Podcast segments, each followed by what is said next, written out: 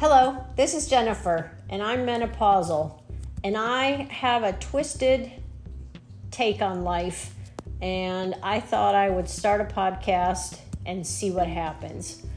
Back in the day, I had a nail polish blog, I did a lot of nail art, but for the most part, I told stories, things that I see in my life that are just stupid and I thought that I would try doing a podcast because my hospital no longer lets us wear nail polish, and so I needed to find something else to do.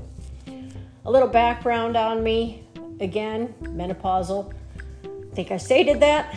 Um, I also have Crohn's disease. I've had Crohn's disease since I was 14. I'm now 53.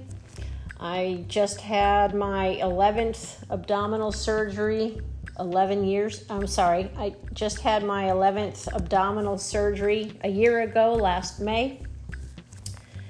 And I may talk a little bit about that on some days. I don't really have a particular topic this podcast is going to be about. It's just going to be about random things that I see in my life that I want to talk about. And I hope you'll join me. Thank you.